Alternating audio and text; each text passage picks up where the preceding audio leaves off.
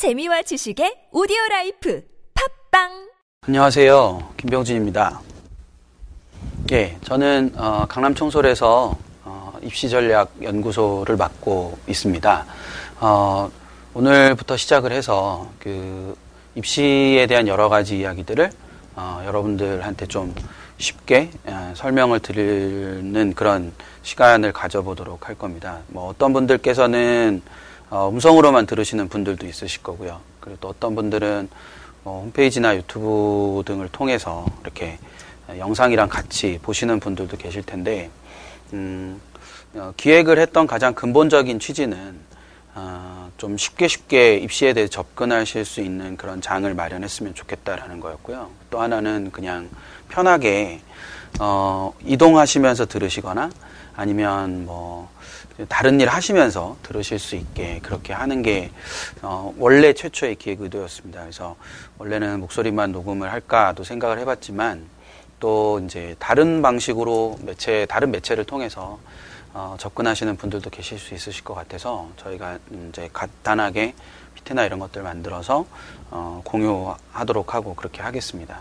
그 목소리로만 들으시는 분들께서는 나중에 이제 목소리로 들으시고 어떤 내용이 궁금하거나 그러시면 어, 청솔학원 홈페이지에 오셔서 어, 학습자료실이나 이런 쪽에 제가 피피티 화면이라든지 아니면 자료 화면이라든지 이런 것들은 좀 올려놓을 테니까 그거 문서로 된 것들을 받아서 보시는 것도 한 방법이실 수 있지 않을까 싶습니다. 그리고 혹시 이제 들으시다가 어떤 주제에 대해서 얘기를 했으면 좋겠다, 그러니까 일주일에 한 번, 지금 생각은 일주일에 한 번 정도 어, 업데이트하는 거를 목표로 삼고 있기 때문에 어, 이런 이런 주제에 대해서 좀 다뤄줬으면 좋겠다, 이런 말이 있는데 이게 좀 어렵다, 이런 생각이 혹시 드시면 지금 현재는 예, 청솔학원, 강남청솔학원 홈페이지에 오셔서 그 홈페이지에 보면 문의응답, 그러니까 질의응답, 문의와 어, 질, 답변 게시판이 있는데 그 게시판에 그 말머리를 어, 그 입시교실이라는 말머리를 다셔서 예, 그 거기다 질문을 해 놓으시면 어, 제가 직접 답을 올리든지 어, 뭐 그런 식으로 진행을 하도록 하겠습니다. 그리고 거기에 이제 필요로 하는 어떤 뭐 말씀들 있으실 수 있으니까 예, 그런 부분들 하시면 될 것 같고, 오늘은 첫 시간이기 때문에 그 첫 시간하고 두 번째 시간, 그러니까 어, 일 주차하고 이 주차, 그러니까 일 회하고 이 회는 어, 지금 이제 시안이 그러니까 지난 팔월 이십칠일 날 아, 어, 교육부에서 이천십오학년도, 십육학년도, 십칠학년도 이 세 개의 학년도에 대한 입시 시안이 발표가 됐습니다. 그래서 그 시안의 의미에 대해서 좀 살펴보는 시간을 두 시간 나누어서 진행을 하게 될 거고요.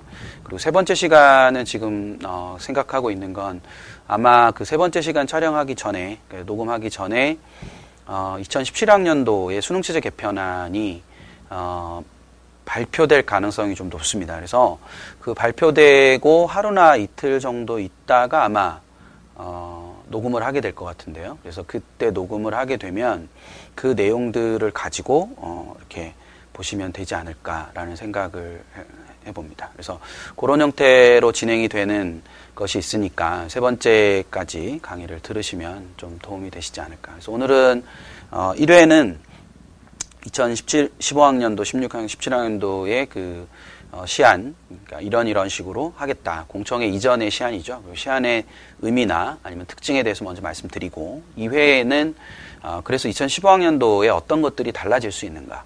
그래서 그 달라지는 내용을 토대로 어떤 부분들에 대한 준비가 좀 필요한가라는 것에 대해서 말씀을 드리도록 하겠습니다. 어, 그래서, 어, 그리고 이제, 여기 보시면 잘 안 보이실 수도 있는데, 예, 여기 이제 어, 그, 그 음성만 들으시는 분들은 그 이제 이 팟캐스트 제목이 공감엔 공감입니다. 그래서 이제 공감은 함께 예, 이런 어떤 변화나 아니면 입시에 대한 흐름이나 이런 것들을 같이 나누자라는 의미고요. 첫 번째 공감은, 두 번째는 이제 공감엔 공감이라고 하고 싶었는데 막 말을 만들다 보니까 어, 공부해서 대학감 뭐 이렇게 만들어 봤습니다. 그래서 그런 형태로 예, 공감엔 공감이라고 해서 어, 그런 어, 제목처럼 저랑 그리고 이걸 들으시는 분들이 이제 어, 저도 이제 개인적으로 어떤 이런 것들을 하다 보니까 그러니까 어디서 어떻게 들으시는지 하여튼 들으시는 분들이 계시더라고요. 그래서 그 어, 굉장히 이렇게 멀리 있지만 가까이 있는 것처럼, 그래서 이제 좀 더 잘 소통할 수 있는 그런 매체로서의 역할을 할 수 있었으면 하는 게 제 바람입니다. 자, 우선 어, 팔월 이십칠일 날 교과부에서 어, 발표한 시안의 어, 개요는 총 네 가지로 보통 이제 분류, 그러니까 의미를 규정할 수 있습니다. 첫 번째는 이천십오학년도부터 이천십칠학년도까지, 여기서 이제 학년도라는 개념도 낯서실 수 있는데요. 학년도라는 개념은 다음 학년도도, 그러니까 이천십오학년도라는 건 이천십사학년, 이천십사년에 고삼 아이들을 대상으로 하는 겁니다. 그러니까 지금 이천십삼년이니까 지금 현재 고이 대상인 거죠. 그러니까 고이, 고일, 그다음에 중삼까지의 어, 계획에 대해서 어떻게 하겠다라고 교육부가 시안을 발표한 겁니다. 그래서 그 틀을 기본적으로 마련한다는 점에서 굉장히 의미 있는 발표였다라고 생각하실 수 있습니다. 두 번째는 어, 이게 가장 기본적인 게 뭐였나. 그래서 실제로 이제 이게 나오는 과정에서 뭐라는 얘기가 굉장히 많이, 많이 나왔었냐면, 대입 간소화 방안이라는 말이 되게 많이 나왔었습니다. 그래서 여기 지금 보시는 대로, 제가 만들어 놓은 대로, 부담을 완화시키기 위해서, 전반적으로 입시 부담 자체를 완화시키기 위해서 간소화를 한다는 것이 초점이었습니다, 이번 안에. 그래서 전형 방법이라든지 전형 수라든지, 뭐 삼천여 개의 전형이 있다고 하죠, 지금 현재. 근데 그 전형의 수를 줄이는 거, 그 다음에 시기나 어, 그러니까 시험의 시기 또는 모집의 시기, 이런 시기들을 조정을 하는 겁니다. 그리고 어, 수능 시험의 제도를 전반적으로 조정하는 에, 그런 형태의 것들이 있었다라고 생각하시면 되고요. 그 다음에 또 하나 이제 아주 중요하게 교육부에서 내세웠던 거는 이 대입 전형의 예측 가능성을 제고한다라는 거였습니다. 저는 이제 사실은 그러니까 저희와 같은 어떤 의미에서의 그 어 관계자 또는 전문가 뭐 이런 사람들은 저게 되게 중요할 수 있는데, 실제로 그 학부모님들이나 학생들한테는 그렇게 중요한 게 아닐 수도 있습니다. 저거는 이제 뭐냐면 발표하는 시기, 어떤 그 대입 전형의 발표 시기라든지 뭐 이런 것들의 시기를 명확하게 조정, 좀 빠르게 한다라는 뜻으로서 의미가 있는 거다라고 생각하시면 되고요. 그래서 사전 예고제를 강화하고 또 전형 방법을 구체화한다. 그러니까 이 기존의 전형들은 뭐 학생부 칠십, 뭐 수능 삼십 이렇게 나와 있는데, 어, 교육부가 얘기한 거는 만약 그 학교가 천 점 만점이라면 학생부 칠백 점, 그 다음에 수능 삼백 점 이렇게 명시를 해라. 뭐, 뭐, 뭐, 그리고 삼백 점 만점에 일하면 그게 뭐 이백구십오, 이백구십, 이백팔십오 뭐 이런 식으로 구체적인 숫자로 표현을 해라 라는 거였다는 거, 그걸 생각하시면 되고요. 마지막으로 이제 그 의미를 따져보면 뭘 따져볼 수 있냐면, 사회적 통합에 기여하는 전형을 확대해야 한다. 그 내용은 뭐냐면, 결과적으로 사회적 통합에 대한 어떤 그런 내용을 나타낸다라는 것을 표현하면, 어, 결과적으로는 이 어떤 의미와 연결이 되는 거냐면, 이제 기회균형이라든지 이런 것들을 확대한다라는 부분하고 연결시킬 수 있는 겁니다. 그러니까 이제 기회균형이나 지역균형의 어떤 선발을 하게 되겠다라는 그런 뜻인데, 그래서 이제 뭐, 어, 여러 가지 사회 배려자 전형이라든지 아니면 뭐 학교장 추천 전형이라든지 이런 것들의 개수가 좀 많아지는 그런 부분과 관련된다라는 거를 생각을 하시면 되겠습니다. 이제 구체적으로 이 네 가지의 의미 중에서 가장 중요한 게 뭐냐면, 부담의 완화를 위한 전형의 간소화입니다. 그래서 그 전형의 간소화라는 것이 어떤 의미를 갖는지를 살펴보고, 그 전형의 간소화에 따른 세부 내용을 살펴보는 걸로 일 회는 마치도록 하겠습니다. 그리고 이제 그에 따른 대응은 이제 이 회에서 보도록 하겠습니다. 그래서 어, 대입 전형의 간소화 방안이라는 것은 무엇인가? 첫 번째로는 전형 방법수의 제한입니다. 큰 제목들만 우선 먼저 말씀을 드릴게요. 첫 번째는 전형 방법수의 제한이고, 두 번째는 모집 시기의 개선입니다. 모집 시기의 개선은 좀 이따 다시 설명드리겠지만, 뭐 일, 이차가 합쳐진다든지, 수시 일, 이차가, 그런 말씀, 말들도 이제 좀 낯서실 수 있는데, 자, 넘어가서, 그 다음 세 번째는 전형 요소를 개선한다는 거고요. 네 번째는 대학 수학 능력 시험 전체를 개선을 하는 겁니다. 이건 이제 교과목을 변화시키는 것을 말하죠. 마지막으로는 이 대학별 고사. 그러니까 대학별 고사라는 건 이제 뭐 지금 특히 이제 일, 이학년 학부모님들, 고등학교 일, 이학년 학부모님들, 특히 첫 아이가 일, 이학년들인 학부모님들께서는 낯선 말일 수도 있는데, 그 대학별 고사라는 건 뭐 흔히 말하는 논술, 그다음 적성, 뭐 면접, 구술 면접이라고 그러죠. 그런 전, 그런 요소들을 가리킵니다. 그래서 우선 전형 방법수의 제한부터 차곡차곡 한번 살펴보시도록 하겠습니다. 전형방법소의 제안에서 가장 눈에 띄는 건 지금 현재의 그 존재하는 전형의 개수가 삼천여 개 정도 됩니다. 그러니까 그거는 이제 명칭이 다르면 다 다른 전형으로 치기 때문에 삼천여 개 이상 정도의 전형이 있다라고 말씀을 드리는 건데, 그 전형 수를 어, 수시 네 개, 그다음 정시 두 개라고 해서 총 여섯 개로 제한을 하는 겁니다. 제가 그 지난주에 그 지역 지방에 있는 그러니까 전주 지역에 설명을 갔었는데, 그 설명회를 갔다가 어, 끝나는 부분에서 이제 질문을 했을 때 따라 나오셔서 질문했던 것 중에 굉장히 많았던 게, 정, 수시 네 개, 정시 두 개니까 그럼 여섯 번만 지원할 수 있냐는 물음을 정말 많이 하셨어요. 근데 그게 아니라 어, 수시는 여섯 번, 정시는 세 번을 지원하실 수 있는 겁니다. 총 아홉 개의 대학이 지원하실 수 있는 건데, 예, 그 전형 방법이 네 개, 두 개로 제한된다는 걸 의미하는 겁니다. 어, 예를 들어 그 이 이전 정부에서 굉장히 공을 들였던 게 입사관 전형이었는데, 그 입사관 전형, 입사관 중심의 전형들이라는 것이 있는데, 그 전형들을 예를 들어 성균관대는 성균인재 전형이라고 부르고, 한양대는 브레인 한양 전형이라고 부릅니다. 그리고 어, 또 하나 이제 뭐 예를 들어 중앙대다 그러면 네오 르네상스 전형, 아 다빈치 전형이라고 부르죠. 예, 경희대는 네오 르네상스라고 부르고, 이런 식으로 다 이름이 다르니까 벌써 지금 네 개 학교를 말씀드렸는데 네 개 전형이 나오는 겁니다. 그러면 우리나라 대학들이 굉장히 많은데, 그 대학들이 다 그런 식으로 뭐 동국대는 뭐 두 액티브 전형 뭐 이렇게 쓰고, 어, 그다음에 뭐 건국대는 케이유 전형 뭐 이렇게 다 따로따로 씁니다. 연대도 따로 쓰고 뭐 다 따로 쓰다 보니까 전형 수가 많아지는 거죠. 그래서 이 명칭 자체를 통일시키는 겁니다. 그래서 사실은 어떤 의미에서는 전형의 어떤 세분화되어 있었던 것이 아니라 똑같이 입사관 전형이라고 생각되는 것들을 그냥 하나로 합치는 거죠. 그래서 지금 현재 나오고 있는 얘기는 수시 전형 방법. 이거는 이제 이천십오 학년도 기준으로 말씀드리는 겁니다. 지금 고이 기준으로. 근데 이천십오 학년도랑 십육 학년도는 거의 비슷할 거기 때문에 이 네 가지 전형으로 굳어질 겁니다. 이거는 이제 이 확정 발표된 거기 때문에. 그래서 네 가지 전형은 우선은 학생부 교과 전형. 교과 전형이라는 게 있습니다. 그건 학생부 중심이 돼 교과 중심으로. 교과라는 건 이제 너 내신이 어떻게 돼? 그럼 뭐 이 등급이요, 뭐 이 점 오 등급이요 할 때 그 교과 점수를 가지고 지원하는 걸 말하는 겁니다.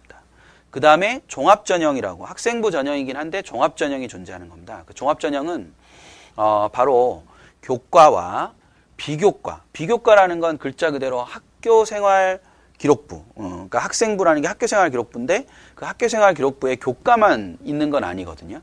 어, 혹시 이제 잘 모르시겠으면, 그 지금 학부모님들 잘 모르시겠으면 아이 보고 좀 떼오라고 해서 학교에서, 예, 그렇게 좀 보셔야 됩니다. 근데 거기 보시면 교과 점수만 있는 게 아니고 숫자만 있는 게 아니고 글, 글자가 굉장히 많습니다. 거기 보면 뭐 이 아이가 책을 어떤 걸 읽었고, 그 다음에 뭐 뭐가 되고 싶고, 동아리 활동은 뭘 하고, 이런 내용들인데, 그런 걸 우리가 통틀어서 비교과라고 합니다. 그리고 어, 자, 어떤 어떤 상들을 받았고, 이런 것들도 다 비교과에 포함되는 거거든요.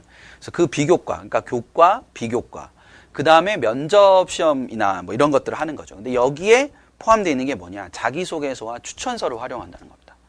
그러니까 자기소개서와 추천서를 활용한다고 명시되어 있는 게 굉장히 중요한 게 뭐 어떤 거냐면, 자기소개서와 추천서는 어떤 전형에서 이때까지 받아왔었냐면 입사관 전형에서 받아왔습니다.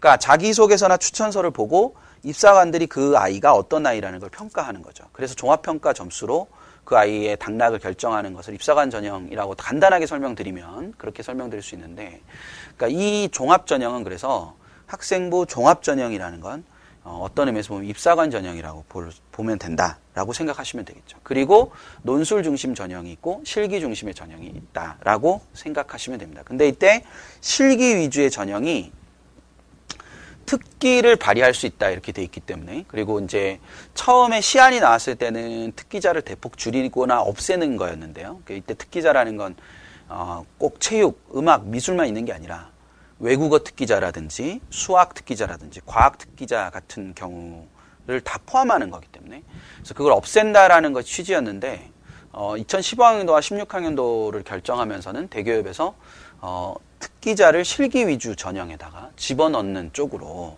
어, 안을 변경을 시켰습니다. 그래서 줄이긴 줄이지만, 인원을 줄이긴 하지만 없어지는 건 아니다라고 어, 생각을 하셔야 되겠죠. 그래서 첫 번째, 그 전형수의 제한의 첫 번째는 그 실제로 전형 수를 네 개, 두 개로 줄인다는 겁니다. 정시 두 개로 줄인다는 건 이제 반영 비율 자체를 줄이는 건데, 여기서 이제 수시와 정시 모두 아주 중요한 사안이 하나 생기는데, 그게 뭐냐면 수시와 정시 모두 우선 선발을 금지한다는 거죠. 그러니까 우선 선발이라는 게 있었는데, 그건 이제 차후로 또 한번 기회가 있을 겁니다. 우선 선발이 어떤 의미를 갖는지. 근데 우선 선발이라는 말과 일반 선발이라는 말이 있는데, 그 우선 선발과 일반 선발을 하게 되면 이미 이 두 개의 전형을 사용하게 됩니다.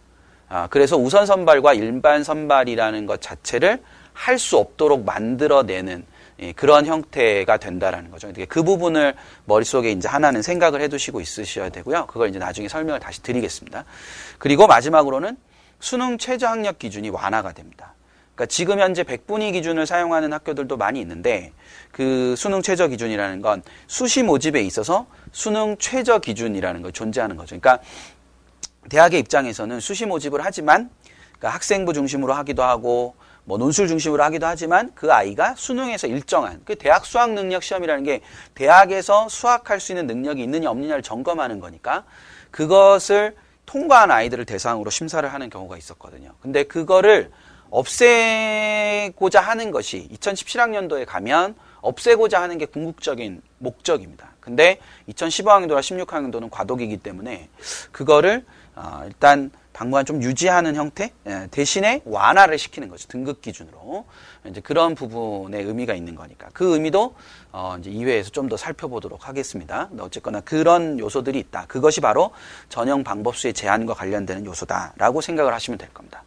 그다음 또 하나 이제 대학 수학 능력 시험의 개선이 있었죠. 그거는 이천십오 학년도부터 지금 이제 이천십사 학년도, 이천십삼 년에 고삼인 아이들이죠. 이천십사 학년도에는 어, 수준별 수능이라 그래서 국어도 에이 비, 수학도 에이 비, 영어도 에이 비 이렇게 나뉘어져 있었는데, 특히 영어 에이 비가 아주 심각한 문제를 낳았습니다. 왜냐하면 표본수, 그러니까 결국 이 표준점수와 백분위 체계라는 것 자체가 표본수의 변동에 따라서 어, 아주 큰 변화를 가져올 수 있는 체계이기 때문에, 왜 그런지는 모르셔도 됩니다. 그러니까 그거 이제 그런 거다. 그렇기 때문에 이 영어 A의 선택자의 비율이 얼마냐에 따라서 영어 B를 선택하는 게 유리할 수도 있고 불리할 수도 있는 상황이 벌어지는 것이 굉장히 심각해졌기 때문에, 내년부터 영어를 A, B를 없앱니다. 없애고 그냥 영어라는 과목으로 봅니다. 대신에 국어랑 수학은 수준별 수능을 유지를 하게 됩니다. 근데 국어랑 수학을 수준별 수능을 유지하게 됐을 때는 어떤 예상이 가능하냐면, 원래 A, B는 A가 쉽고 B가 어려워야 되는데, 지금 현재 교육과정에서 보면 문과 애들은 국어를 B를 하고 수학을 A를 하는 애들이 많고요.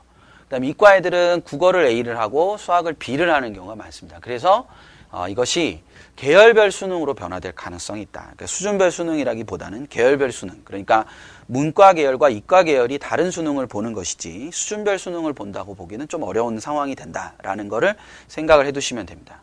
그리고 이천십칠 학년도에 그 수능 체제 개선이 아주 큰 어, 화두죠. 예, 그래서 이천십칠 학년도에 수능 체제를 개선하는 것을 검토한다. 그래서 그것이 이제 지금 공청회가 쭉 진행이 되고 있고요. 지금 이제 어, 거의 다 끝나가는 상황이고, 어, 지금 예상대로라면 시월 중순경에 어, 그걸 발표하도록 되어 있습니다. 확정안을. 세 개의 안이 있죠. 일 안, 이 안, 삼 안이라고 보통 얘기하는데, 문이과를 구분하는 안이 있죠. 지금 현재와 똑같은 겁니다. 그 다음 두 번째는 문이과의 일부 융합 방안이 있습니다. 그리고 세 번째는 문이과가 완전히 완전히 합쳐지는 겁니다. 그러니까 이 문이과 완전 융합안이라는 건 문과와 이과의 시험 범위가 똑같은 거라고 생각하시면 됩니다. 근데 이제 일부는 조금 다른 거고, 지금 현재는 완전히 문과와 이과가 시험 범위가 다른 거니까요. 이제 그런 형태가 되는 건데, 저거는 어, 세 번째 제가 팟캐스트 녹음을 할 때 그때 이제 정해질 거니까, 그 정해진 것 같고 하시는 게 훨씬 더 의미가 있을 것 같아서 지금 설명은 안 드리도록 하겠습니다. 자, 그 다음 대학별고사 개선이라는 항목이 아까 있었는데요. 그 대학별고사 개선은 논술과, 그러니까 대학별고사 전체를 사실은 지향한다고 생각하시면 됩니다. 지향이죠. 지향이 아니고 지향입니다. 그러니까 대학별고사를 갈 수 있으면 보지 않도록. 그래서 수시는 학생부의 교과 점수나 아니면 학생부의 비교과를 통해서 뽑아라 라는 것이 기본적인 출발점이라고, 인식이라고 생각하시면 되고요. 그래서 논술고사를 되도록 지향하되, 논술고사를 굳이 보고 싶으면 교, 고교 과정 내에 있는 걸로 시험을 봐라, 이런 거고요. 그 다음에 교과 중심의 문제풀이형 구술 면접이죠. 그러니까 이제 가서 이렇게 수학 문제를 풀게 하거나 과학의 이론에 대해서 뭐 물어본다거나 그러는 것들이 금지가 된다고 생각하시면 됩니다. 그래서 이제 금지하기 하, 하라고 이제 권하는 거죠. 예, 이제 그게 이제 재정하고 관련이 되는 거기 때문에 실제로 그런 것들을 하지 않을 가능성이 되게 높고요. 그리고 이제 중하위권 대학들에서 그 지필고사 형태로 적성고사라는 걸 보는데, 적성고사가 아무래도 좀 뭐 이렇게 예를 들면 뭐 팔십 분에 막 육십 문제 풀고 이렇게 하는 건데요. 그러다 보니까 이제 속도 테스트가 되고 문제풀이식이 되다 보니까 그게 이제 고고, 고교 과정을, 교육과정을 이렇게 만드는 데 있어서 정상화하는 데 있어서 문제가 있다고 생각을 하는 거죠. 그래서 그런 것들을 좀 못하도록, 지양하도록 그렇게 하는 형태가 된다라고 생각하시면 되고요. 모집 시기의 개선은, 어, 이 회에서 좀 더 자세히 다루긴 할 텐데, 가장 큰 건 뭐냐면, 이 일, 이 차 수시, 그러니까 수시 일 차 접수가 있고 이 차 접수가 있는데 그게 하나로 통합됩니다. 그 통합되는 과정이 있다라는 거. 그래서 올해는, 그러니까 내년이죠. 이천십오 학년도에는 구월 육일부터 구월 십팔일까지 모든 수시 원서가 다 접수됩니다. 그러니까 이게 어떤 의미냐면 지금 현재는 이천십사 학년도까지는 어, 수능 이전에 접수하는 학교가 있고 수능 이후에 접수하는 학교가 있습니다. 그러니까 즉 수능을 보고도 수시 접수를 할 수 있었는데 내년부터는 그게 불가능하다라는 겁니다. 그게 이제 모집 시기의 개선하고 관련되는 거고, 또 하나는 분할 모집이 안 된다는 것이 굉장히 큰 상황입니다. 그러니까 분할 모집이 안 된다라는 그런 특성이 있으니까요. 그러니까 분할 모집이 안 된다라는 건 어, 이제 좀 자세히 설명을 드려야 되는데, 그 분할 모집이 안 된다는 건 예를 들면 어떤 대학이 삼십 명의 정원을 가지고 있어요. 근데 이 대학들이 어떤 식으로 분할 모집을 정시해 왔냐면 가군의 열 명, 나군의 열 명, 다군의 열 명 이렇게 뽑아왔습니다. 그게 어떤 의미냐면요. 원래 삼십 명 정원이면 오십 명이 지원했으면 삼십 등까지만 붙어야 되는 게 맞는데, 이걸 분할 모집을 하다 보니까 열 명씩 분할 모집을 하면 가군도 십 등까지만 붙고 나군도 십 등까지만 붙고 다군도 십 등까지만 붙습니다. 그러면 삼십 등까지 붙어야 그 학교를 가야 정상인데 십 등 점수까지만 붙어서 가는 거니까 그 학교가 올, 점수가 올라가는 게 되겠죠. 당연히 삼십 등보다 십 등이 점수가 좋을 테니까요. 그걸 위해서 일부러 분할 모집을 해왔던 겁니다. 그래서 그 정시 인원수가 워낙 적은데다가 또 그러니까 한 과가 가군에 뭐 다섯 명 뽑고 이런 학교들이 되게 많이 생겨왔습니다. 그래서 그걸 방지하기 위해서 분할 모집을 폐지하는 겁니다. 어, 이게 원래 시안이었고요. 대교협에서 이제 열심히 노력을 해서 어, 조금 바꿨죠. 그래서 이백 명 이상 모집 단위는 두 개 군까지 에, 분할 모집이 가능하다. 이건 뭐냐면 이제 예를 들어 성균관대 공학계열 그러면 한 어, 이백칠십 명 정도 뽑습니다. 그러면 두 개 군으로 분할할 수 있다는 거죠. 그러니까 학부, 일종의 학부 모집을 하는 곳은 두 개 이상 분열, 분할 모집이 가능하다라는 것을 의미한다라는 거. 그리고 이제 이 수능시험을 일찍 보다 보니까 애들이 학교를 안 나가고 이렇게 하죠. 예, 그래서 시험 기간, 시간을 일주일 늦춥니다. 시험 기간을, 시험 일자를. 그래서 이천십사 년 십일월 십삼일 날 보도록 되어 있습니다.